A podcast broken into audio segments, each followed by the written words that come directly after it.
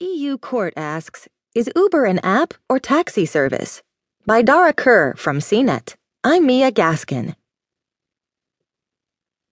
Uber doubled down Tuesday on its claim that it's a software company, not a taxi service. Speaking in front of Europe's highest court, the ride hailing company defended its business model, saying it was a smartphone app. The company argued it should be allowed to operate freely across Europe. The hearing at the